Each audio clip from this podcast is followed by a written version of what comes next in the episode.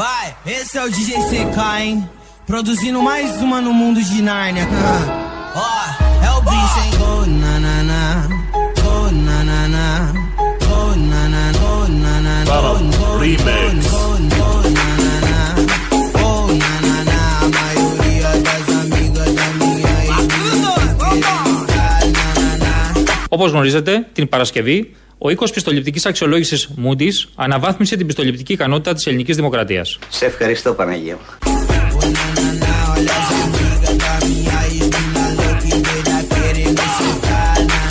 Πρόκειται, όπως τόνισε σε σχετική ανάρτησή του ο Πρωθυπουργός Κυριάκος Μητσοτάκης, για ισχυρή ψήφο εμπιστοσύνης. Αχ, Παναγία μου, είμαστε πλούσιοι. Πλούσιοι, πολύ πλούσιοι. Άντε τώρα να βρεις τρόπο να φας αυτά τα λεφτά.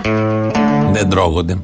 Δεν τρώγονται αυτά τα λεφτά. Είναι δύσκολο. Μας έχει αναβαθμίσει ο Moody's μέσα σε όλα αυτά που συμβαίνουν. Πέρασε ελαφρώς απαρατήρητο και επειδή εμείς εδώ ως εκπομπή έχουμε πάρει από τα δύο εκατομμύρια του Πέτσα την καινούρια λίστα, η οποία. Δεν ξέρω τι ακριβώς γίνεται, αλλά κανένα διαφημιστικό δεν παίζει σε κανένα μέσο ενημέρωσης. Ενώ έχουν φύγει τα δύο εκατομμύρια, προφανώς κάτι παραπάνω θα ξέρουν, εκτός αν γίνονται υπόγεια διαφημιστικά. Κλείνει η παρένθεση και συνεχίζουμε. Επειδή λοιπόν έχουμε πάρει και εμείς που δεν έχουμε πάρει, είπαμε να το τονώσουμε όλο αυτό, να το θυμίσουμε ότι ενώ έχουμε την πανδημία με όλα αυτά που συμβαίνουν, υπάρχει ο οίκος Moody's που διάλεξε την Ελλάδα να την αναβαθμίσει την πιστοληπτική της ικανότητα. Και ζούμε σε μια ε, φάση ιστορική που οι οίκοι, αυτοί οι περίφημοι, ο Moody's και οι υπόλοιποι, είναι πάνω από τις ανάγκες των ανθρώπων, πάνω από τις χώρες, πάνω από τα, τους κρατικούς σχηματισμούς. Γενικότερα αυτοί οι οίκοι αποφασίζουν για το τι θα κάνει μια χώρα, πώς θα πάει, βαθμολογούν πράξεις πολιτικές, με πολιτικό πάντα τρόπο και όχι οικονομικό, της κάθε χώρας και βγάζουν το φιρμάνι το απαραίτητο και έτσι λοιπόν μετά έρχονται εδώ οι κυβερνήσεις να πανηγυρίσουν ή να προχωρήσουν με βάση τη βαθμολόγηση των γραβατωμένων. Είναι δέκα γραβατωμένοι μέσα εκεί στον οίκο, στον κάθε οίκο, που αποφασίζουν τι ακριβώς βαθμό θα πάρει κάθε χώρα και τι σημαίνει αυτό για τις ζωές των ανθρώπων, των εκατομμυρίων ανθρώπων που αποτελούν το λαό της κάθε χώρας. Τα άκουγε όλα αυτά ο Αλέξης Τσίπρας, ο οποίος δεν τα μπορεί, είναι αριστερός όπως όλοι ξέρουμε και βγαίνει χτες στην συνέντευξη που έδωσε στη Μάρα Ζαχαρέα στο δελτίο ειδήσεων του Star να πει κατά του οίκου Moody's. Αλλά επιτρέψτε μου να σας πω, για τον κύριο Σταϊκούρα ζητήσαμε τη δυσπιστία προς το πρόσωπό του διότι έφερνε ένα πτωχευτικό νομοσχέδιο εν μέσω κρίσης. Και στην Ελλάδα ψηφίζεται ένας νόμος για να μπορούν από αύριο το πρωί να γίνονται πληστηριασμοί, να χάνουν οι άνθρωποι το σπίτι τους. Επίσης, ναι, αλλά με βάση το πτωχευτικό κύριο... μας αναβάθμισε η Moody's. Από την άλλη, δεν είναι καλό για την οικονομία αυτό. Και τώρα, εάν εσείς θεωρείτε ότι α, προκειμένου να μας αναβαθμίσει η Moody's, πρέπει να θυσιάσουμε ως ηφηγένεια τους ευάλωτους και τους ανθρώπους που πήραν ένα δανειάκι πενήντα και εξήντα χιλιάδες ευρώ και δεν έχουν πού την κεφαλή κλείνει. Το βλέπουμε σφαιρικά ε, τι, τι σημαίνει για την οικονομία, για την ανάπτυξη, για τις ε, επενδύσεις. Να το πείτε, κυρία Ζαχαρέα, δεν, δεν είναι προσωπικό, αλλά ρητορικά το λέω, να το πείτε σε αυτές τις οικογένειες που θα βρεθούν εν μέσω πανδημίας να χάνουν το σπίτι τους για εξήντα χιλιάδες ευρώ. Ότι εντάξει, μας αναβάθμισε η Moody's. Φύγετε από το σπίτι σας. Άστραψε όπως ακούσαμε και βρόντιξε κατά της κίνησης, κατά της, ε, του οίκου Moody's, ότι δεν είναι πράγματα αυτά, είναι αριστερός, πολύ σωστά τα λέει, όταν άλλοι χάνουν το σπίτι τους, δεν είναι λαϊκισμός, ε, δεν γίνεται, πρέπει όλα αυτά να συμφωνούν με κάποιο τρόπο, αλλά ποτέ οι αναβαθμίσεις, ποτέ τα δεδομένα και τα κριτήρια των οίκων δεν συμβαδίζουν με τις ανάγκες των ανθρώπων. Αυτό το γράφει στην ούγια. Είναι στο manual αυτού του πολιτικο-οικονομικού συστήματος που λέγεται καπιταλισμός. Δεν απασχολεί κανέναν οίκο τι ακριβώς κάνουν οι άνθρωποι. Έχει άλλα τελείως διαφορετικά κριτήρια. Μην πω ότι τα κριτήρια των οίκων, του Moody's συμπεριλαμβανομένου, δεν είναι το ακριβώς αντίθετο. Αν αυτοί λένε καλά, τότε κάτι κακό σημαίνει για τη ζωή των πολλών ανθρώπων σε αυτόν τον τόπο. Αυτά τα είπε ο Αλέξης Τσίπρας χτες λοιπόν, αφήνοντας όλη την... το αριστερό νεφέλωμα να πατήσει και να υπάρχει πάνω από όλα αυτά. Όμως όταν ήταν και ο ίδιος πρωθυπουργός, επειδή και τότε μας είχε αναβαθμίσει ο Moody's, αλλιώς μας τα έλεγε. Ο διεθνής οίκος Moody's αναβάθμισε κατά δύο μονάδες την πιστοληπτική ικανότητα της ελληνικής οικονομίας.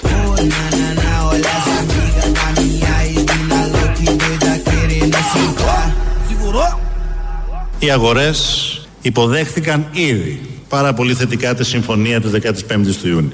Πρόσφατα αναβαθμίστηκε, ε, αναβαθμιστήκαμε από τον οίκο αξιολόγησης Moody's. δυο φορές το ακούσαμε εδώ. Τη μία το είπε και με πανηγυριώτικο ύφος ότι μας αναβάθμισαν οι Moody's. Κάθε κυβέρνηση, λογικό είναι, δεν πέφτουμε από τα σύννεφα, εφόσον είναι τέτοιου τύπου κυβερνήσεις, πανηγυρίζουν όταν ο βαθμολογητής τους βάζει άριστα ή πάρα πολύ καλά. Για αυτούς αγωνίζονται, από εκεί περιμένουν τα εύσημα. Οπότε είναι λογικό να επικαλούνται τον Νίκο Μούντις. Οι τωρινοί για τα δικά τους θέματα, οι προηγούμενοι για τα δικά τους θέματα. Τίποτα ασυνήθιστο, δεν πέφτουμε καθόλου από τα σύννεφα. Μετά από καιρό ξεκινήσαμε και με Τσίπρα, όπως ακούσατε, που αν δεν ήταν και το θέμα Πολάκη θα έπαιζε και περισσότερο. Αλλά τα καταφέρνουμε με μεγάλη μαεστρία εκεί στο ΣΥΡΙΖΑ. Ενώ έδωσε συνέντευξη χτες βράδυ ο Αλέξης Τσίπρας, ο πρόεδρος του κόμματος, που θα έπρεπε να συζητηθεί. Είναι και ένα θέμα που τρέχει, η πανδημία, η νεκρή και όλα τα υπόλοιπα. Ασχολούνται, έχουν δώσει λαβή στους αντιπάλους και όχι μόνο, και στους φίλους, στους ε, σοκομματικούς, να ασχολούνται όλοι με το θέμα Πολάκη, την περίφημη φωτογραφία, στην οποία θα έρθουμε σε λίγο. Επειδή ξεκινήσαμε με Τσίπρα, έχουμε να το κάνουμε καιρό, καλό είναι να επανέλθουμε στην τάξη, να ακούσουμε το πρόγραμμα του Πρωθυπουργού. Κλείνω με δύο λόγια για το πρόγραμμα του Πρωθυπουργού. Την Τετάρτη, έντεκα Νοεμβρίου, ο Πρωθυπουργός θα έχει συνάντηση με τον πρόεδρο της Αιγύπτου, Αλ Σίσι, ο οποίος θα πραγματοποιήσει επάρτηση σε ξενοδοχείο της Λεωφόρου Συγκρού.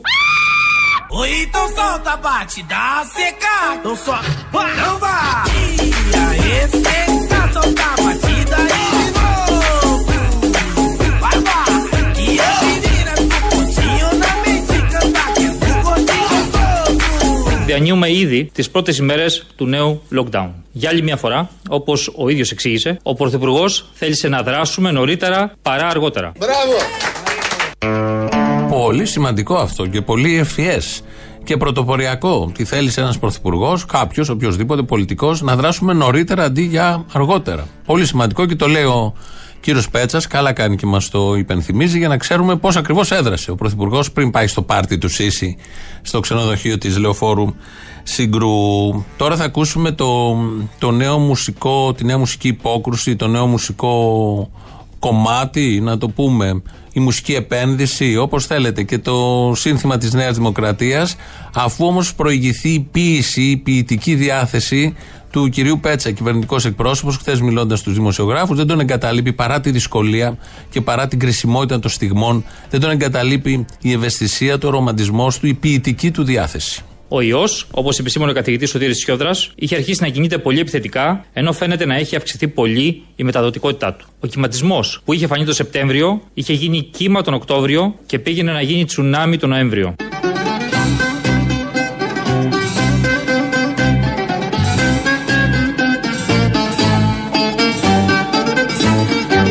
Ο κυματισμός που είχε φανεί το Σεπτέμβριο είχε γίνει κύμα τον Οκτώβριο. Κύμα πικρό στην πλώρη μου. Hey,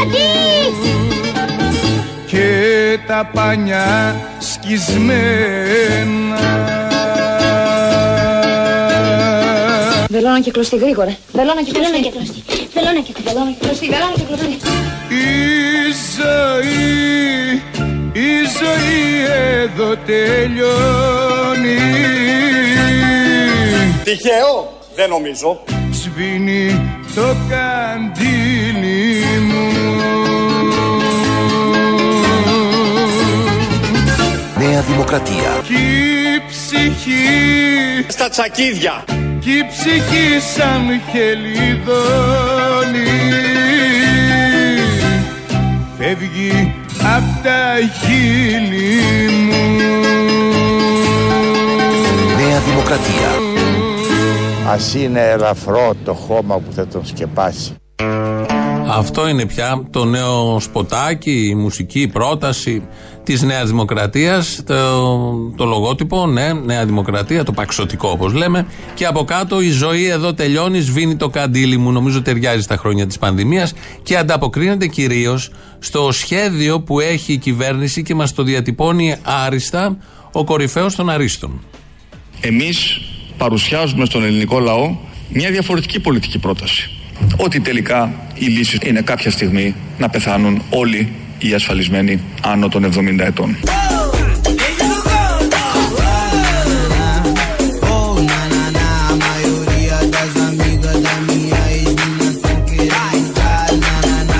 Όμως γι' αυτό είμαι εδώ, για τα δύσκολα.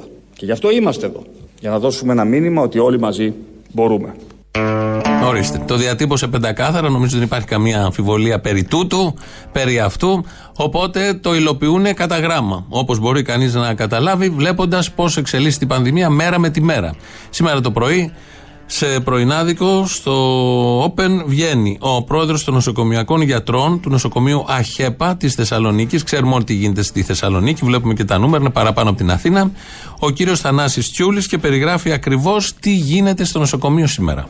Πλέον το Εθνικό Σύστημα Υγείας δοκιμάζεται.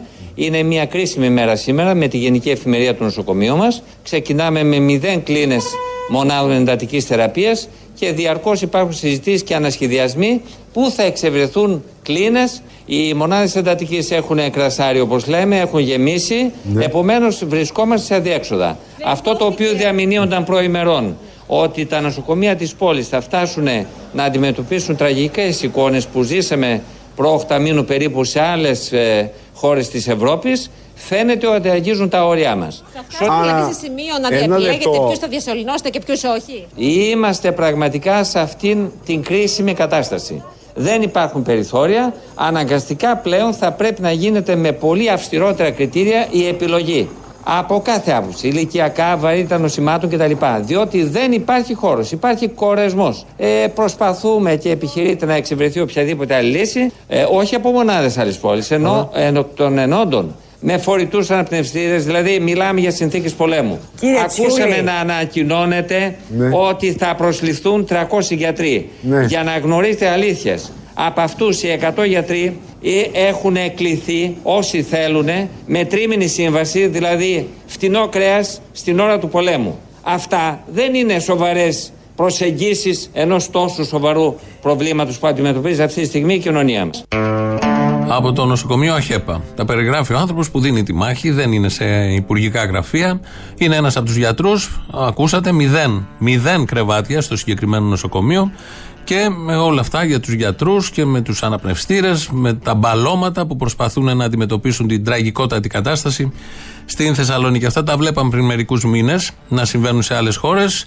Στο πρώτο κύμα λέγαμε ευτυχώς εμείς εδώ δεν τα είχαμε. Στο δεύτερο κύμα συμμετέχουμε σε όλα αυτά που συμβαίνουν και σε άλλες χώρες, αλλά και εδώ με όλα τα ερωτήματα να ξυπνάνε και να έρχονται απειλητικά. Τι έγινε, τι δεν έγινε, τι δεν κάναν όλο αυτό τον καιρό, το ξέραν. Γιατί δεν έκαναν τα δέοντα, ενώ το περίμεναν και το προδιέγραφαν όλοι. Ένας επιστήμονας είναι αυτός, ένας άλλος επιστήμονας είναι ο Παύλος Πολάκης, είναι γιατρός, είναι και πρώην υπουργός υγείας, αναπληρωτής, ο οποίος ε, ανέβασε μια φωτογραφία χθες από ένα γλέντι εκεί, κριτικός σε ένα τραπέζι, μόλις είχε κάνει δύο χειρουργία, είναι και χειρουργός. Χωρίς μάσκες όλοι, όλοι μαζί στο τραπέζι, έχει προκαλέσει διάφορα ερωτήματα, απορίες, γενικότερα γύρω από τον Πολάκη, το ρόλο του για άλλη μια φορά. Ο Αλέξης Τσίπρας τον κάλυψε χτες βράδυ στη Μάρα Ζαχαρέα. Οκ. Okay. Ε, αν ε, κάποιος πει ότι πριν ένα χρόνο έχασε ο ΣΥΡΙΖΑ, οφείλεται σε δέκα με δεκαπέντε λόγους για το ότι έχασε ο ΣΥΡΙΖΑ. Ένας από αυτούς τους λόγους είναι ο Πολάκης. Ε, αν κάποιος θέλει να μην ξαναχάσει ή να κερδίσει ξανά, πρέπει να εξαλείψει αυτόν τον λόγο. Αυτόν τον λόγο δεν τον έχουν εξαλείψει μέχρι στιγμής. Γίνεται χειρότερος όσο περνάει ο καιρός. Και να λοιπόν φωτογραφίες με τα τραπέζια, την άνεση ενώ όλοι στριμωχνόμαστε με διάφορους τρόπους. Κάποιος περνάει μια χαρά και το δείχνει κιόλας και βρίζει από πάνω, επειδή κάποιοι και δικοί του, κυρίως δικοί του, του τι λένε. Ο Πολάκης λοιπόν ε, έχει επίγνωση του τι ακριβώς συμβαίνει και θα τον ακούσουμε τώρα να κάνει αυτοκριτική. Κυρίες και κύριοι συνάδελφοι του ΣΥΡΙΖΑ, πηγαίνω στα σφακιά από μικρός. Έχω πολλούς φίλους. Ποιος σας είπε ότι οι σφακιανοί, οι χανιώτες, οι κριτικοί είναι σαν τον Πολάκη? Και τι σχέση έχει η κριτική λεβεντιά και η περηφάνεια με ένα θρασίδηλο πολιτικό τραμπούκο?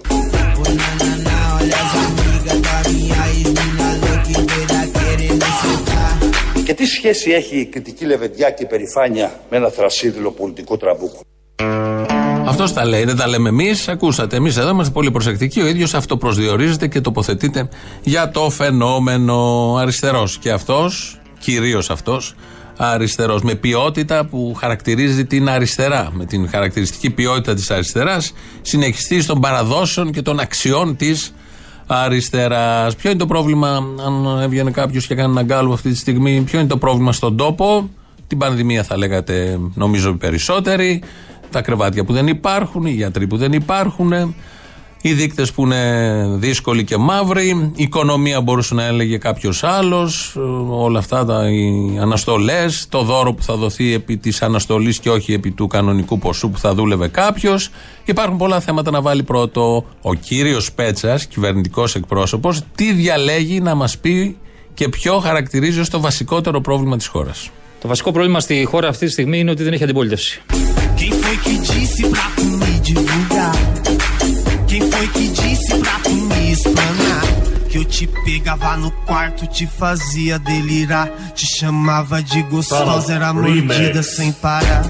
Το βασικό πρόβλημα στη χώρα αυτή τη στιγμή είναι ότι δεν έχει αντιπολίτευση. Ευτυχώς όμως, αυτό είναι το πρόβλημα σύμφωνα με τον Τζέπα, τον Πέτσα, τον Πέτσα, ότι δεν έχει. Ε, ωραίο και αυτό. Σαρδάμ, σαρδάμ, δεν το είχα σχεδιάσει, αλλά κολλάει με κάποιο τρόπο. Αν έχει κανείς έτσι διευρυμένο ορίζοντα και μπορεί να κάνει συνειρμούς παλαβούς.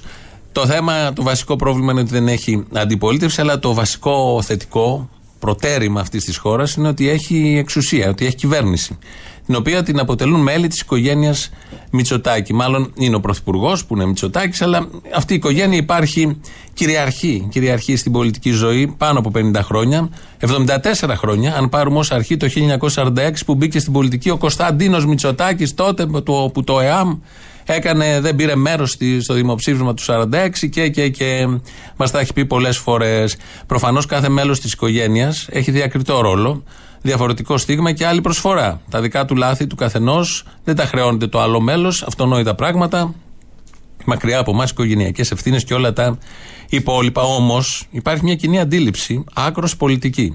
Υπάρχει ένα αφήγημα που περίπου είναι ίδιο ή μάλλον έχει τα ίδια χαρακτηριστικά. Ποιο είναι αυτό το αφήγημα της οικογένειας? Γιατί να θυμίσουμε, έχουμε δήμαρχο, έχουμε βουλευτή την Τώρα Μπακογιάννη, δήμαρχο τον Κώστα, πρωθυπουργό τον Κυριάκο και είχαμε και πρωθυπουργό τον Κωνσταντίνο. Το αφήγημα της οικογένειας είναι το εξής. Μπορεί να την αδικούμε, αλλά θα το διατυπώσω. Είμαι εδώ για να σας σώσω. Σας άξιζε κάτι πολύ χειρότερο, άρα είστε ευχαριστημένοι που έχετε εμένα που είμαι ό,τι καλύτερο σας έτυχε. Νομίζω έτσι μπορεί κάποιος να διατυπώσει το αφήγημα της οικογένειας. Δεν καταλαβαίνετε πάντα το σχεδιασμό, την ιδέα, γιατί μάλλον είστε βλάχοι. Αυτό δεν το λένε, αλλά νομίζω το υπονοούν σε κάθε τους κίνηση και λόγο. Δεν έχετε την ικανότητα, την αντίληψη να κατανοήσετε αυτό το τέλειο, αυτό το πρωτοποριακό, το σύγχρονο που σας παρουσιάζουμε. Είναι φτιαγμένο για τις ανάγκες σας, αλλά δεν μπορείτε να το καταλάβετε. Εμείς η ανώτερη ομάδα, που δεν έχουμε τις δικές σας ανάγκες, ποτέ δεν τις είχαμε, αλλά μπορούμε με βάση μελέτες ή διαίσθηση να τις καταλάβουμε και προσφέρουμε σε εσάς τις, τους κατώτερους λύσεις για τις δικές σας ανάγκες. Νομίζω κάπως έτσι πρέπει να σκέφτονται. Μπορεί να τους αδικώ, ξαναλέω, αλλά αυτό μου βγάζουν, αυτό βλέπω, αυτό διατυπώνω, αυτό παρατηρώ. Το αφήγημα συμπυκνώνεται στην εξής φράση: μας χρωστάτε, δεν σας χρωστάμε. Νομίζω αυτό βλέπει κανείς και θα τα πάρουμε και με τεκμηρίωση, γιατί εδώ τεκμηριώνουμε. Ο μεγάλος περίπατος. Να, ένα παράδειγμα από ένα μέλος οικογένειας. Το μεγάλο περίπατο, το ζήσαμε σαν αρχές καλοκαιριού. Το μεγάλο επίβολο έργο που θα άλλαζε την εικόνα της Αθήνας, άρα και τη ζωή των ιθαγενών, που δεν μπορούν να αντιληφθούν το όραμα του δημάρχου γόνου της οικογένειας. Οι ιθαγενείς δεν συμμερίστηκαν το, τους πεντάμετρους φοίνικες που είχε βάλει μέσα σε κάτι τενεκέδες, ούτε τις πολύχρωμες λωρίδες που ξέβαψαν με την πρώτη βροχή και μέσα σε ένα δεκαήμερο. Οι ιθαγενείς μονίμως γκρινιάζουν και πάντα τα μετράνε όλα με οικονομικά κριτήρια, κάτι που για το γόνο, το δήμαρχο και την ομάδα του είναι μια λεπτομέρεια που δεν χρήζει ιδιαίτερης απάντησης, άλλωστε βγήκε δεν βγήκε.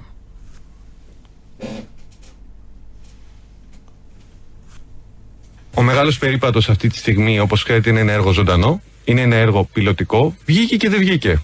Αυτή είναι η ειλικρινής απάντηση. Αλλά αυτή ήταν και η λογική του έργου. Η λογική του έργου ήταν ακριβώς να τρέξεις μια προσαρμογή, μια προσομοίωση. Βγήκε και δεν βγήκε. Είδες, κόλλησε και το μηχάνημα όταν μιλάμε για την οικογένεια. Εδώ μας άρεσε πολύ αυτή η δήλωση, το βγήκε δεν βγήκε, μετά από όλο αυτό το χάος και το χαμό που είχε γίνει. Κάτι παρόμοιο είχε γίνει και πέρυσι με το χριστουγεννιάτικο φωτισμό της Αθήνας. Πάλι περισσότεροι δεν κατανοήσαμε τους συμβολισμούς και την υψηλή αισθητική της ομάδας του Δημάρχου Αθηναίων και των χορηγών. Εκεί είχαμε και χορηγούς. Νομίζω και εδώ είχαμε χορηγούς. Πάλι ήταν μια ποιοτική παρέμβαση που το πλήθος αδυνατούσε να αντιληφθεί. Ένα δεύτερο παράδειγμα είναι αυτό. Ένα τρίτο παράδειγμα.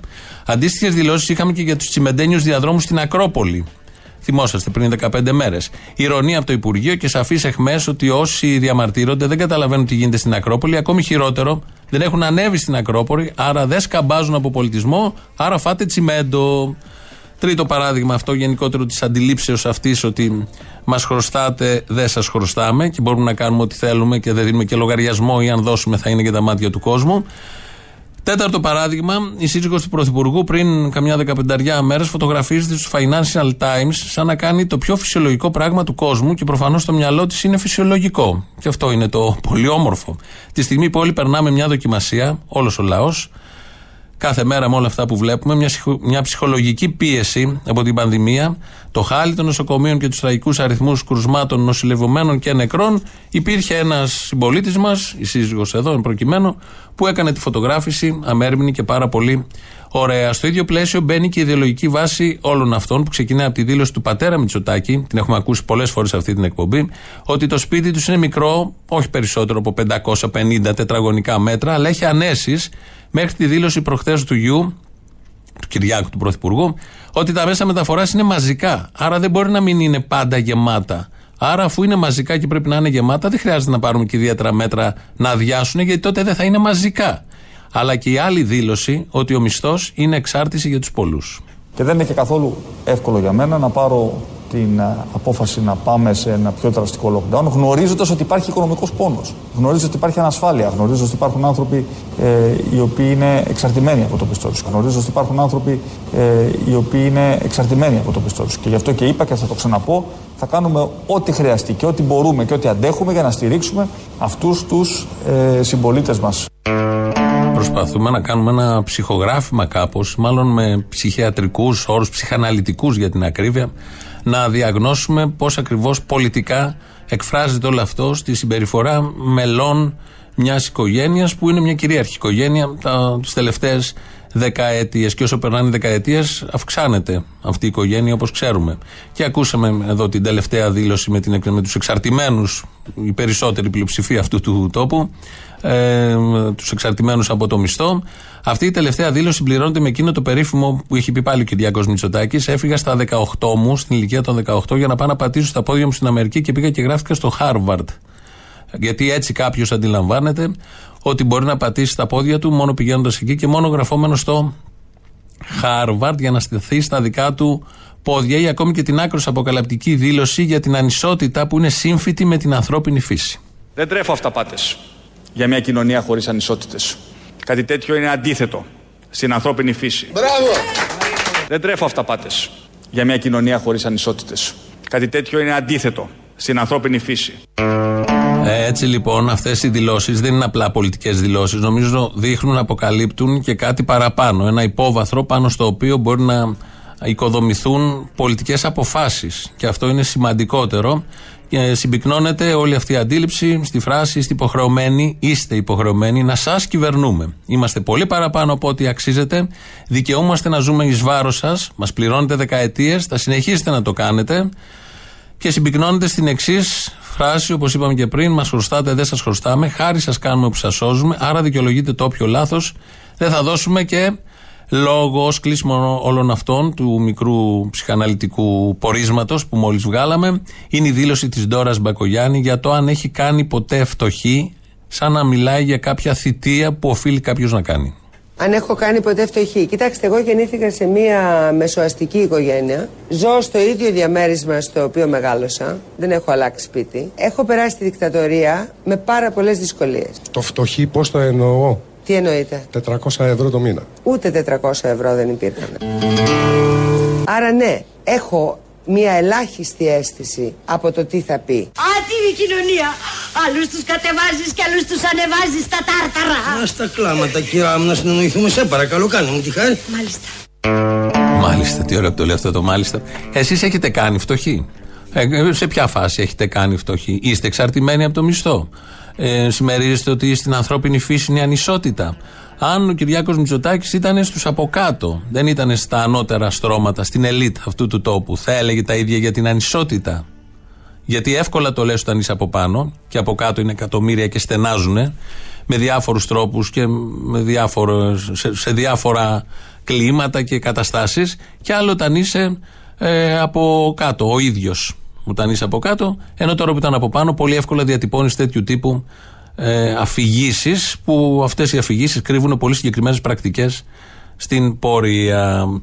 για να ολοκληρώσουμε το πρώτο μέρος σιγά σιγά και να το φέρουμε στα σημερινά, και επειδή ωραίο το η ψυχανάλυση, αλλά υπάρχει όμως και ε, η πανδημία η οποία υπάρχει σε αυτόν τον τόπο, δρά ανενόχλητη. Μας αποκαλύπτει ο κύριος Πέτσας ε, τι ακριβώς συμβαίνει με την πανδημία και τη χώρα μας.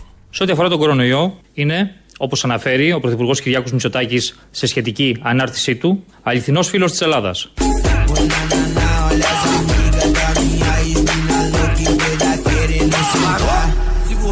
Σε ό,τι αφορά τον κορονοϊό, είναι, όπως αναφέρει ο Πρωθυπουργός Κυριάκος Μητσοτάκης σε σχετική ανάρτησή του, αληθινός φίλος της Ελλάδας. Περάστε πάνω, περάστε να πάρετε κάτι, να συνέλθετε, να καθίσετε λιγάκι. Περάστε.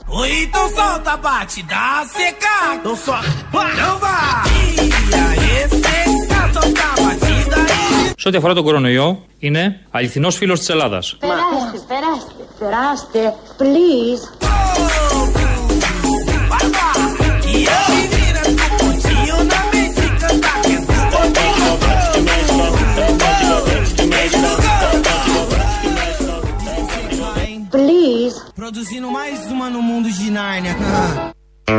Να τον καλοδεχτούμε, να τον ανεβάσουμε πάνω όπως έκανε η Βασιλιάδου εκεί που έρχεται τις τάμνες, αφού τις είχε ρίξει δηλαδή. Εδώ Ελληνοφρένεια, όπως κάθε μέρα, δύο έντεκα δέκα ογδόντα οκτακόσια ογδόντα. Σήμερα είναι, σας περιμένει με πολύ μεγάλη χαρά να πείτε όλα αυτά που θέλετε να πείτε. Radio Papakipαραπολιτικά.gr, το mail του σταθμού και της εκπομπής αυτή την ώρα. Ο Παναγιώτης Χάλαρης ρυθμίζει τον ήχο σήμερα. Elenofrenianet.gr είναι το επίσημο site. Εκεί είμαστε τώρα live μετά ηχογραφημένοι. Στο YouTube είμαστε στο official. Από κάτω έχει και chat. Στο Facebook επίσης είμαστε ζωντανοί. Αλίμον στο Facebook, μεγάλη πλατφόρμα. Και στα podcast που είναι η καινούρια μας ε, ασχολία. Προσπαθήσαμε και τα έχουμε νοικοκυρέψει αρκετά. Πρώτο μέρος του λαού μας πάει στις πρώτες διαφημίσεις. Αποστόλη. Έλα. Α, νόμι, δεν ξέρεις και το μικρό μου τώρα, να μου λέγεις το, να το κάνουμε Σωτήρη, Αντώνη, Σωτήρη, Κυριάκο. Κώστα. Τι κάνεις. Το πέτυχα. Ε, το πέτυχες, το πέτυχες, ναι. Το πέτυχες. Ωραία. Ο λαός της Ελληνοφρένειας, να θυμίσω στους ακροατές, ο λαός της Ελληνοφρένειας από τον Απρίλη έλεγε ότι η καραντίνα, αυτή η πατριωτική κυβέρνηση, την καραντίνα τρέχει μόνο για Έλληνες. Και τώρα που τελείωσε και έφυγε η τελευταία αεροπλανιά με τους τουρίστες, τώρα λοιπόν πάμε σε καραντινούλα. Θα κάνω λοιπόν μια πρόβλεψη και για το επόμενο διάστημα. Να βγουν και σχετικά τραγούδια παιδικά. Η νούλα ή η καραντινούλα. Ή νουδούλα η καραντινούλα. Να χαρούν και τα παιδιά που είναι σπίτι τώρα. Θα το κάνει και θα το παρουσιάζει Μαρέβα σε εκπομπή. Κυρίως. Θα πηγαίνει σε αυτόν εκεί στην ΕΡΤ με τα χίλια χρώματα. Πώς λέγεται, τα χρώματα του Χρήστου, κάπως έτσι, να πηγαίνει και αυτή μαζί. Λοιπόν, στο επόμενο τρίμηνο, λοιπόν, Φλαράκο, εγώ βλέπω να έχουμε σίγουρα κι άλλη καραντίνα. Αν κρατήσει αυτή μόνο τρεις εβδομάδες που δεν το βλέπω. Τι τρεις εβδομάδες, πέρα... παιδί μου, τρεις εβδομάδες είναι για το καλημέρα. Καλημέρα, καλή εβδομάδα, καλή καραντίνα. Αμήν, αμήν. Έτσι, για το καλησπέρα, τι κάνετε, είναι που μόλις τα έχω προλάβει να χρησιμοποιήσω τις πρώτες μαγιές. Α, από μαγιές τι δεν πήρα σήμερα, λες να κάνω μαγιά. Αγώ έχω από την προηγούμενη καραντίνα. Πάλι καλά που γίνεται καραντίνα θα μου χαλάγανε. Έχει κρατήσει την πρώτη, ε. Εγώ το χάρηκα για τη μαγιά μου, κυρίως, μου έχει χαμένη. Εσύ. Εγώ. Εγώ. Και εσύ. Και εσύ. Εγώ και εσύ μαζί. Εγώ και εσύ μαζί. Εσύ και εγώ μόνοι πάνω στη γη. Oh, oh, oh. Μόνοι στη γη. Εγώ και εσύ μαζί. Θα πεις στους ξεπλημμένους, τους άχρηστους θεσινούς, ότι αυτά που λέγανε με φρέντο και μητάλες θες και στεριχιάτια. Δεν σε ακούω, δεν έχεις καλό σήμα. Τραγούδι, τραγούδι, αλλά όταν είναι να γίνει δουλίτσα δεν γίνεται. Κυβερνητικός δάχτυλος ήταν αυτό. Ποιο? Αυτό που δεν είχα σήμα. Κολοδάχτυλος, μάλλον. Κο... Ε, αυτό, λοιπόν. Γιατί άμα είναι κυβερνητικός, να είναι κολοδάχτυλος, να το χαρείς λίγο. Ναι, χωρίς βαζελίνη. Λοιπόν. Λέγε τι θες. Να πεις στους ξεπλημμένους, στους χθεσινούς, ότι όταν έρχεται στροφή. Δεν... Ποιοι είναι οι χθεσινοί, παιδί μου, ποιοι είναι οι χθεσινοί. Ο μαλάκας με τον αρχιμαλάκα που βγήκανε να μας πείσουν για τις μαλακίες τους. Ποιοι οι χθεσινοί που πέρασαν τόσες μέρες τώρα, ναι, πρέπει να καταλάβουμε. Ναι, βεβαίως. Ναι, ε, αυτή είναι η ξεπλημμένη. Μα μην μιλάς έτσι για το Σωτήρι και καλά για τον άλλο. Το Σωτήρι δεν το δέχομαι, λίγα με το Σωτήρι. Σώτο, ο άλλος. Το Σωτήρι θα σέβεσαι. Εγώ θα πλύνεις το στόμα σου με τουμποφλό. Ο μόνος Σωτήρης που ξέρω είναι ο Σώτος από το βασικά. Καλησπέρα σας. Κούλα μ' ακούς. Πολύ κολόπεδο, Κυριάκος. Mm. Κατάλαβες. Λοιπόν, άκου να σου πω τώρα. Φρένο πατάμε πριν τη στροφή. Όχι μέσα στη στροφή. Αν πατήσεις μέσα στη στροφή φρένο, δεν θα βγεις από τη στροφή. Ω, μια στροφάρα, Γιώργη. Oh. Λόγια μεγάλων αντρών, έτσι. Λόγια μεγάλων οδηγών είναι αυτά. Α, τα ρήφα σας. Παναγία μας κοντοφόρη. Αν πατήσεις φρένο με στροφή θα καλιάσει την παριέρα. Αλλά αυτοί πριν τη στροφή πατούσαν με τέρμα το γκάζι για να γεμίσουν τις τσέπες, καταλαβες. Λοιπόν, με στεναχώρησες. Έλα, δεν πειράζει, σου περάσει. Ο κύριος Αποστόλης. Ναι, ναι, αυτός. Λοιπόν, κύριε Αποστόλη μου, με συγχωρείς που καταπίνω. Όχι, δεν πειράζει, καλό είναι να καταπίνεις. Από το να πηγαίνουν χαμένα. Ναι, σωστό και αυτό. Οι κόκκινοι φασίστες μοιάζουν με τους μαύρους φασίστες. Απόδειξη που τα βρήκανε στο σύμφωνο Ρίμπεντροπ-Μολότοφ. Ενωριστήκανε, μοιράσανε και την Πολωνία. Μα, α, για πες μου, μίλα μου, μίλα μου. Όχι τώρα, όχι μόνο τη δουλειά έχει ο Μπογδάνος στα παραπολιτικά σου σταθμό, τη δουλειά έχετε κι εσείς και μαζέτε και μαρτύρες δηλαδή. Α, τι να σας πούμε, κύριε, δεν είστε για παραπάνω, συγγνώμη τώρα. Δηλαδή, εγώ σας ακούω, εσείς σας ακούτε, συγγνώμη, ε. Μας ακούμε κι εμείς. Ε, ακούστε σας καλύτερα, ακούστε σας καλύτερα, γιατί δεν, δεν.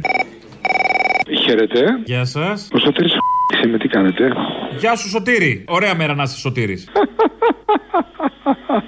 Και χθε ήταν ωραία μέρα να είμαι Σωτήρης. Και χθε. Και γενικώ αυτές οι μέρες είναι, αν είσαι Σωτήρης, κερδίζεις κάτι παραπάνω, ας πούμε. Την έβνοια του Πρωθυπουργού, παράδειγμα. Το κατάλαβε.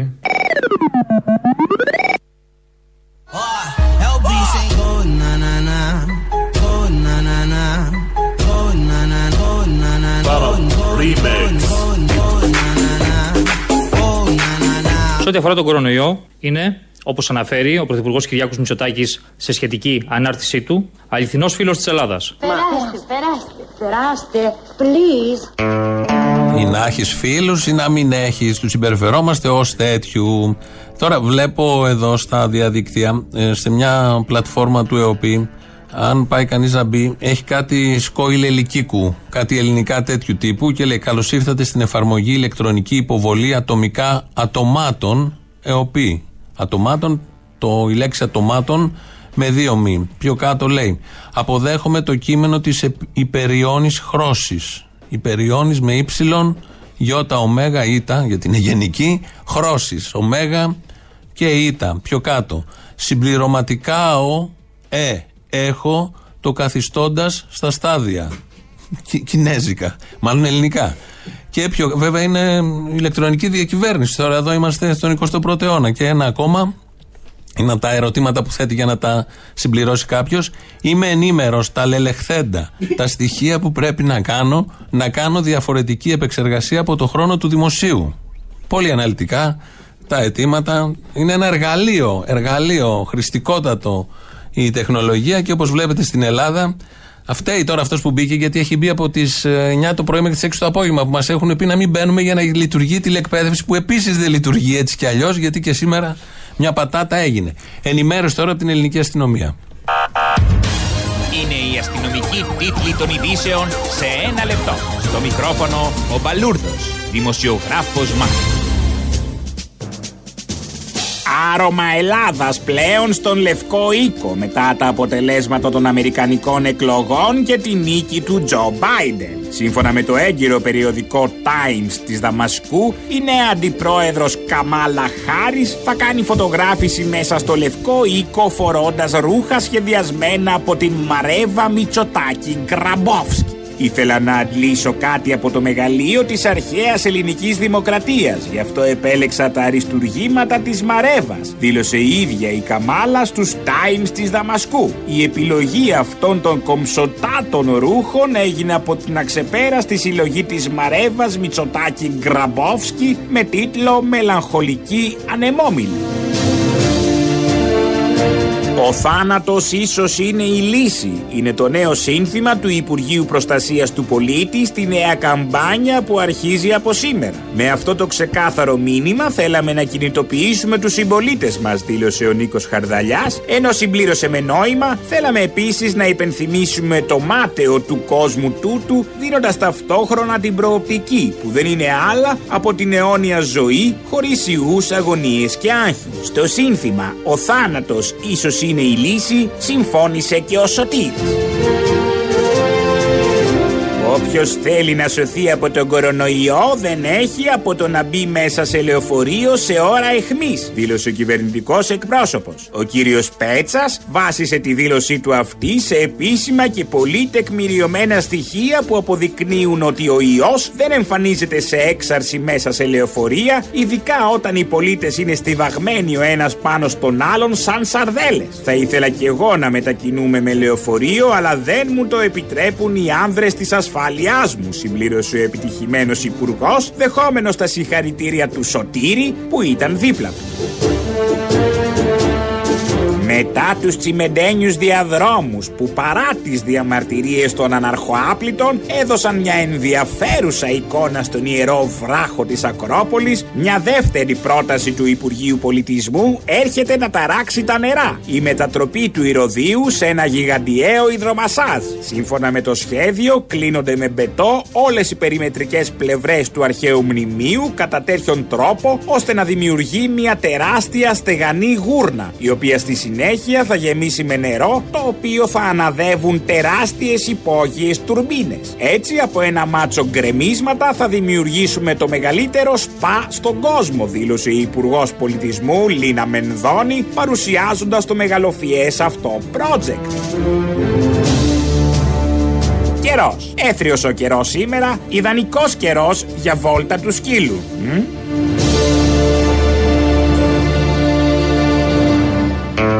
Αρκεί να μην μετράει τα ες εμ ες ο Πέτσας. Γιατί ε, είπε προχθές ότι ένα εκατομμύριο λέει το βράδυ, δεν ξέρω, της Κυριακής, του Σαββάτου βγήκαν. Ε, λογικό, δεν θα βγάλουν να κατουρίσουν οι σκύλοι. Τι να κάνουν, μετά τις εννιά θα βγουν οι σκύλοι, και μετά τις δέκα και μετά τις έντεκα. Δεν γίνεται, αυτό είναι. Και καταδιώκουν τώρα ενιαία όλα τα κανάλια, τα μέσα ενημέρωσης, όλους αυτούς που βγαίνουν έξω. Αν ε, βγήκε για άσκηση, αν δεν βγήκε, λες και το να είσαι μες στο σπίτι και να βγεις έξω να πάρεις λίγο αέρα στον ήλιο και να περπατήσεις νοχελικά. Εγώ δεν λέω την άσκηση. Δεν είναι δικαίωμα, δεν είναι ανάγκη, τεράστια ανάγκη. Δεν θα σε κάνει καλύτερο να αντιμετωπίσεις την πανδημία και τον ιό αν έρθει. Θα νιώθεις καλύτερα και ψυχολογικά και θα φας και λίγο ήλιο, που είναι πολύ χρήσιμος έτσι κι αλλιώς. Η υπερβολή της υπερβολής, βεβαίως, επειδή δεν πάνε καλά τα πράγματα, πρέπει κάποιος από τώρα να είναι ο ένοχος, και αυτός είναι ο λαός που δεν υπακούει και φτιάχνεται αυτή η στρατηγική και κάθε μέρα με διάφορα πολύ ευρηματικά τρικάκια, όπως σήμερα έβλεπα σύγκριση. Τι έγινε την τρίτη μέρα της πανδημίας το Μάρτι και τι γίνεται την τρίτη μέρα της πανδημίας το Νοέμβρη, για να αποδείξουν ότι τα αυτοκίνητα είναι λίγο περισσότερα, άρα φταίει ο λαός που δεν θα πάμε καλά, άρα θέλετε να πεθάνετε, άρα τι να κάνει η έρμη κυβέρνηση. Μετά από όλα αυτά, η εταιρεία που, δεν, που μάλλον ε, έχει την ευθύνη, σύμφωνα πάντα με το Υπουργείο, για το, την τηλεκπαίδευση που δεν λειτουργήσε χτες και δεν ψιλολειτουργεί και σήμερα, είναι η εταιρεία Cisco. Cisco εταιρεία, πολύ μεγάλη, παγκόσμια εταιρεία, πολυεθνική. Έτσι λοιπόν τροποποιήθηκε, και υπεύθυνη για όλα αυτά είναι η κυρία Κεραμέως, που έχει βγάλει και τις ανακοινώσεις, τροποποιήθηκε το σχετικό άσμα του ΣΑΚΙ.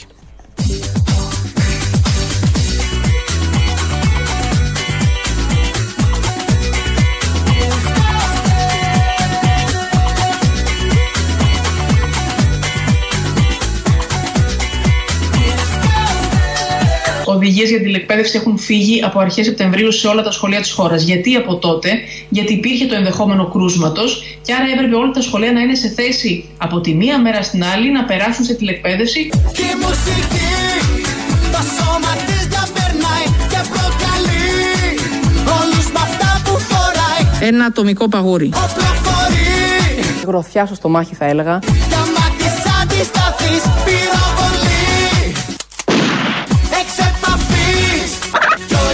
Cisco.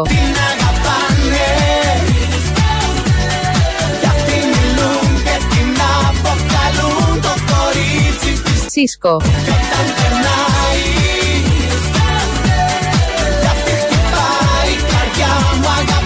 Το κορίτσι της Cisco.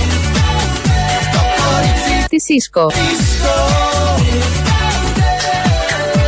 Υποχρεωτική λοιπόν τηλεκπαίδευση. Το κορίτσι της Cisco. Κάντε το λίγο εικόνα. Ήταν το κορίτσι της Disco. Αλλά βάλτε τα όλα μαζί και φανταστείτε την Κεραμέως είτε στη Cisco ως κορίτσι, είτε στην Disco ως κορίτσι. Ναι. Καλησπέρα. Καλησπέρα. Ονομάζομαι Αλκαρόπουλο. Μπορούσα να μιλήσω με τον κύριο Βενιαρή? Ο ίδιος, παρακαλώ. Ε, χαίρετε. Ο Θοδωρής ο φίλος μου εδώ στο τηλέφωνο σας. Ωραία. Τον έχω ενημερώσει ότι θέλω να φύγω στην Αγγλία και μου είπε να σας καλέσω, να σας ενημερώσω τι ακριβώς ψάχνω. Τώρα δεν ξέρω και ποια ακριβώς είναι η δική σας δουλειά. Ναι. Γιατί το πρότεινα να σας πω την αλήθεια. Σωστό, σωστό. Μην το ψάχνετε. Α, δεν έχει σημασία ποια είναι η δική α, μου δουλειά. Πείτε μου α, λίγο α, εσείς, α, γιατί να πάτε α, στην Αγγλία τώρα που έχει τα κρούσματα, δεν είναι επικίνδυνο? Καλά, και στην Ελλάδα επικίνδυνο είναι. Τα ίδια έχουμε, αλλά... συγγνώμη. Τέλος πάντων. Αυτή είναι η γνώμη σας. Αυτή είναι η γνώμη σας. Είναι το θέμα ότι έπρεπε να φύγω και από πριν. Ε, έγινε αυτή η κατάσταση. Είναι εκεί ταυτόχρονα και ο φίλος μου, άρα. Α, υπάρχει γκόμενος. Ναι. Ναι, αλλά και χωρίς να υπήρχε γκόμενος πάλι κάπου θα πήγαινα. Καταλαβαίνω. Τα έχετε καιρό? Ε, γνωριζόμαστε πέντε χρόνια, είμαστε μαζί ένα χρόνο. Α, καλά, για ένα χρόνο και θα πάτε στην Αγγλία. Δεν πηγαίνω γι' αυτό όμως. Α, ακούγεται λάθος. Α, ακούγεται λίγο λάθος. Ακούς, παρεξήγησα κι εγώ ίσως. Όχι, ναι. Για πείτε μου. Ωραία. Δεν ξέρω καν δηλαδή γιατί ο Θοδωρής το πρότεινε, αλλά επειδή τον εκτιμώ και τον σέβομαι. Και καλά κάνετε είχαμε... να συνεχίσετε να τον εκτιμάτε και να τον σέβεστε. Εγώ με το Θοδωρή γενικώς μας συνδέει μια στενή σχέση. Στενή σχέση, όχι φιλίας ακριβώς, αλλά μια στενή σχέση. Mm-hmm. Οπότε θέλω να το ξέρετε αυτό. Ε, δηλαδή σχεδόν σφινωμένη η σχέση, έχει σφινώσει. Τέλος πάντων, δεν έχει μεγάλη σημασία αυτό αυτή τη στιγμή. Πείτε μου λίγο εσείς τι ειδικεύεστε. Κοιτάξτε, εγώ ξενοδοχειοπάλληλος ήμουν πολλά χρόνια. Σωθήκατε, ναι. Ε, ακριβώς. Βέβαια, εδώ και δύο χρόνια δουλεύω σε μια εταιρεία με χημικά. Με χημικά? Είμαι στο... Ναι, χημικά προϊόντα, αντισηπτικά, καθαρισμούς υδάτων. Αχα. Είμαι στο τμήμα πωλήσεων και είμαι ιδιαίτερα του country manager. Του country? Ναι, του country. Αυτός ακούει, ακούει Johnny Cash και τέτοια. When I was just a baby, my mama told me son. Σωστά, σωστά. Κατάλαβα. Βασικά ο συγκεκριμένος ακούει μόνο folklore μουσική, άρα... Άρα είναι country όντως. Σωστά. Κατάλαβα. Ωραία. Και τι θα θέλατε να κάνετε στην Αγγλία? Κοιτάξτε, εγώ για να θα... καταλάβετε και να γνωριστούμε κιόλας, έχω ένα agency, ένα agency mm-hmm. ε, που βρίσκω δουλειές. Τέλεια. Λοιπόν, εγώ ο μόνος λόγος που να φύγω από την Ελλάδα είναι να βρω κάτι καλύτερο από αυτό που κάνω. Το να πάτε σε άλλη χώρα για να βρείτε κάτι καλύτερο από αυτό που έχετε σπίτι σας, τον κόμενο εννοώ, δεν το σκεφτήκατε? Ε, ο κόμενος, με ξέρετε, είναι πολύ αμελβία ποσότητα. Γιατί σε άλλα τα χώρια για κανέναν άλλον εκτός από τον εαυτό μου. Α, ε, θα χαρεί πολύ αυτό άμα το μάθει. Θα χαρεί πολύ άμα το μάθει. Ναι. Το γνωρίζει ήδη, άρα δεν υπάρχει πρόβλημα. Α, του λέτε στα μούτρα του να μελιτέα ποσότητα, παιχνίδι δύναμης, μ' αρέσει. Συγγνώμη, συγγνώμη, θα αλλάξω ολόκληρη μου τη ζωή για έναν άλλον άνθρωπο. Δηλαδή δεν είναι και το ζήτημα. Το θέμα είναι να αλλάξουμε τη δική μας ζωή για μας. Α, κοινική, μ' αρέσετε. Ναι. Ψέματα να λυπούμε. Ψέματα να μην πούμε. Αν, αν το οτιδήποτε άλλο αξίζει να κρατήσει, θα κρατήσει. Εκεί είναι το ζήτημα. Έτσι κι αλλιώς ό,τι αξίζει πονάει και είναι δύσκολο. Ό,τι αξίζει πονάει και είναι δύσκολο. Επίσης. Σωστό, σωστό, σωστό. Μ' αρέσει που έχετε και τα ίδια μουσικά ακούσματα με τον κύριο Ντόπουλο. Α, ναι, ναι, ναι, ναι. Εγώ, εμένα μ' αρέσει και το Ring of Fire. I fell into a burning ring of fire. I went down, down, down and the flames went higher. Μ' αρέσει που είστε δυναμικός. Ναι. Όταν μπήκα λοιπόν, αυτό το πράγμα που ήθελα να κάνω μπαίνοντας σε αυτή τη σχολή των τουριστικών, να ασχοληθώ με τα event. Αλλά επειδή είναι πάρα πολύ βυσματικές οι θέσεις αυτές στην Ελλάδα, τουλάχιστον αυτό γνωρίζω τα τελευταία δώδεκα χρόνια που δουλεύω, ναι. ε, δεν έχω καταφέρει να βρω κάτι. Στα events. Εκεί Ανήκυτα. Έχουμε κάποια events, αν σας ενδιαφέρει. Είναι ένα συνεργάτης μου εκεί που έχει ένα μαγαζί που διοργανώνει συνεχώς events, θεματικά, mm-hmm. θεματικά events, δεν ξέρω αν θα σας ενδιέφερε, ε, που θα μπορούσατε να δραστηριοποιήσετε. Θα μπορούσατε να συμμετάσχετε ενδεχομένως. Δηλαδή έχει βραδιά λοκατζίδων. Οργανώνει καμιά φορά. Τι εννοείται βραδιά, βραδιά λοκατζίδων? Ε, στο μαγαζί του. Στο μα... Έχει μαγαζί strip shop, θα λέγαμε. Strip shop. Α, τέλεια, τέλεια. Και οργανώνει βραδιά λοκατζίδων. Αν ενδιαφέρεστε για διπλό μεροκάματο, να χορεύετε κιόλας, να κάνετε αυτό το lap dance που λέμε και το στήλο. Βεβαίως, μπορώ και να τραγουδάω αν θέλετε. Αν έχετε την καλοσύνη, όχι. Ε, εσάς σας ενδιαφέρει full time? Ας πούμε, yeah. ο Θοδωρής κάποια περίοδο που έλειπε είχε δραστηριοποιηθεί στο χώρο αυτό. Κοιτάξτε. Είχε ε, κάνει γκογκομπόι, δηλαδή έχει, έχει φάει λίρα στο α, κιλοτάκι. Τέλειο, μια χαρά. Εν τω μεταξύ του λέω να του βάλω και εγώ κάθε πενηνταρικάκι να γίνει δουλειά λίγο πιο γρήγορα. Κάνει τον δύσκολο, αρνείται, αλλά τώρα θα το χτυπήσω. Ναι, ναι, αρνείται, κάνει το σεμνό. Αλλά το έχει φάει, την έχει φάει τη λίρα στον κόλλο. And it burns, burns, burns. The ring of fire. The ring of fire.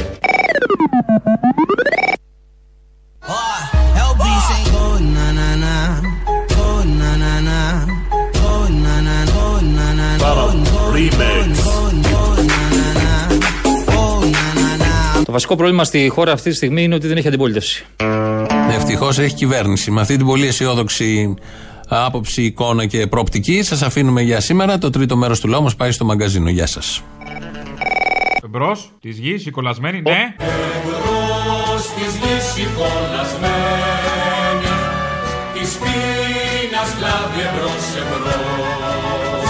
Ότι οι δάσκαλοι θα βγουν στην παρανομία, δεν το περίμενα. Λοιπόν, μπορώ να σου δώσω βεβαίως ότι έχεις φυτά σε δημοτικό σχολείο για να μπορείτε να πηγαίνετε. Αχ, ναι, φυτό, φυτό, φυτό. Να το στείλουμε τώρα, να το κάνουμε, να το στήσουμε. Γιατί όχι. Επίσης, σκέφτηκα γιατί η Νέα Δημοκρατία δεν επένδυσε στις ΜΕΘ. Γιατί, άντε, πες μου που κατέληξες. Γιατί επένδυσε στα κανάλια. Γιατί η ΜΕΘ θα είναι για έξι μήνες, όσο κρατάει ο, ο ιός. Δεν τις χρειαζόμαστε παραπάνω. Σωστό, ενώ τα κανάλια τα έχεις και μετά. Επίσης, έχω και μια ανακοίνωση ω παλούρδο. Μπορώ να μιλήσω, να, να με βγάλεις, να με παίξει. Αχ, Θεέ μου, ναι. Έλα, έλα. Λοιπόν, η Σοφία Βουλίδεξη ανακοίνωση πέρα από την έλλειψη κολόχαρτου, του χαρτί υγείας κοινός, υπάρχει έλλειψη και στα σκυλιά. Παρατηρείται ότι όλα τα pet shop της Ελλάδος έχουν εξαιρετικά από σκυλιά. Χαμός. Βέβαια, ίσως είναι μια ευκαιρία να υιοθετήσεις κανένα δέσποτε. Όχι, βέβαια, για να το παρατήσεις μετά την καραντίνα, αλλά θα σε βοηθήσει τη βόλτα σου. Λοιπόν, κάτσε να τα πάρουμε τα πράγματα. Πάμε με το Χρυσοχοίδη, αν και το έχουμε λύσει το θέμα. Είναι πολύ δίπλα μας οι αστυνομικοί. Πολύ. Απα... Ε, δεν είναι. Πολύ, πολύ. Μπράβο. Να ξεχάσουμε τους ναυτεργάτες, να ξεχάσουμε τους χαλιβουργούς, το παιδάκι τώρα το πεντάχρονο, το δεκατετράχρονο. Τι να που σας ρίξανε και ήταν και ζέστη και σας ρωσίσανε. Τι άλλο.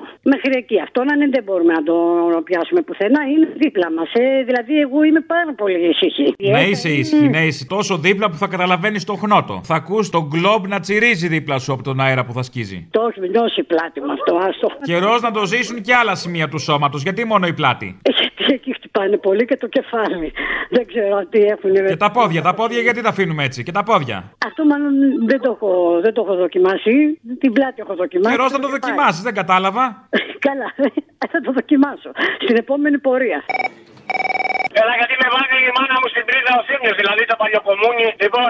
Αυτό κάνουνε, αυτό κάνουνε. Για, για μια και καλή για να το ξεκαθαρίσουμε. Ποτέ, μα ποτέ ο δεξιός, ειδικά οι γείτορές τους, δεν ήταν με την Ελλάδα. Αυτό που προασπίζονται και λένε και σήμερα. Έτσι κι αλλιώς, παιδί μου, τι λένε. Όλοι πήραν μέρος στην αντίσταση, από άλλο μετερίζει. Προφανώς. Πότε πολέμησε ο δεξιός υπέρ της πατρίδας και δεν το θυμάμαι.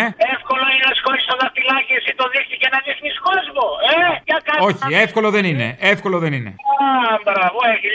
Η παράταξή τους και η πολιτική τους πρόγονοι, αλλά και οι απόγονοι, όπως βλέπουμε, το είχαν σε μεγάλη ευκολία. Έως και σήμερα, δε, δε, δε, δε. Γι' αυτό είπα, έως και σήμερα. Βγαίνανε, δε στην πουτανάκια είναι, βγαίνανε και λέγανε για Μακεδονίες και το ένα τ' άλλο. Και τώρα που είναι ο Τούρκος έτοιμος θα μας κάνει τη Ριντέν Κομπρές. Ε, τώρα τι θες να κάνουμε άλλο για τους Τούρκους τώρα. Σταματήσαμε να βλέπουμε ένα τουρκικά σύριαλ. Τι άλλο θες να γίνει. Και, όχι μόνο... και απομονώσαμε τον Ερντογάν, το στριμώξαμε. Τι άλλο θες. Ναι, στις πίτες. Άμα τραβάς και πιο μέσα τα σύνορά σου, δεν κινδυνεύεις, δηλαδή δεν σου καταπατάει και τίποτα. Άμα έρθεις έξω από την Εύβοια και είναι και κανένα τουρκικό γύρω-γύρω, δεν έχεις. Όχι καλέ. Είναι σαν να βρέχει τσουτσούνια και να αλλάζει συνέχεια σόβρακο. Χέσε μας, συγχύθηκα και πάω δουλειά. Άντε, καλή δουλειά.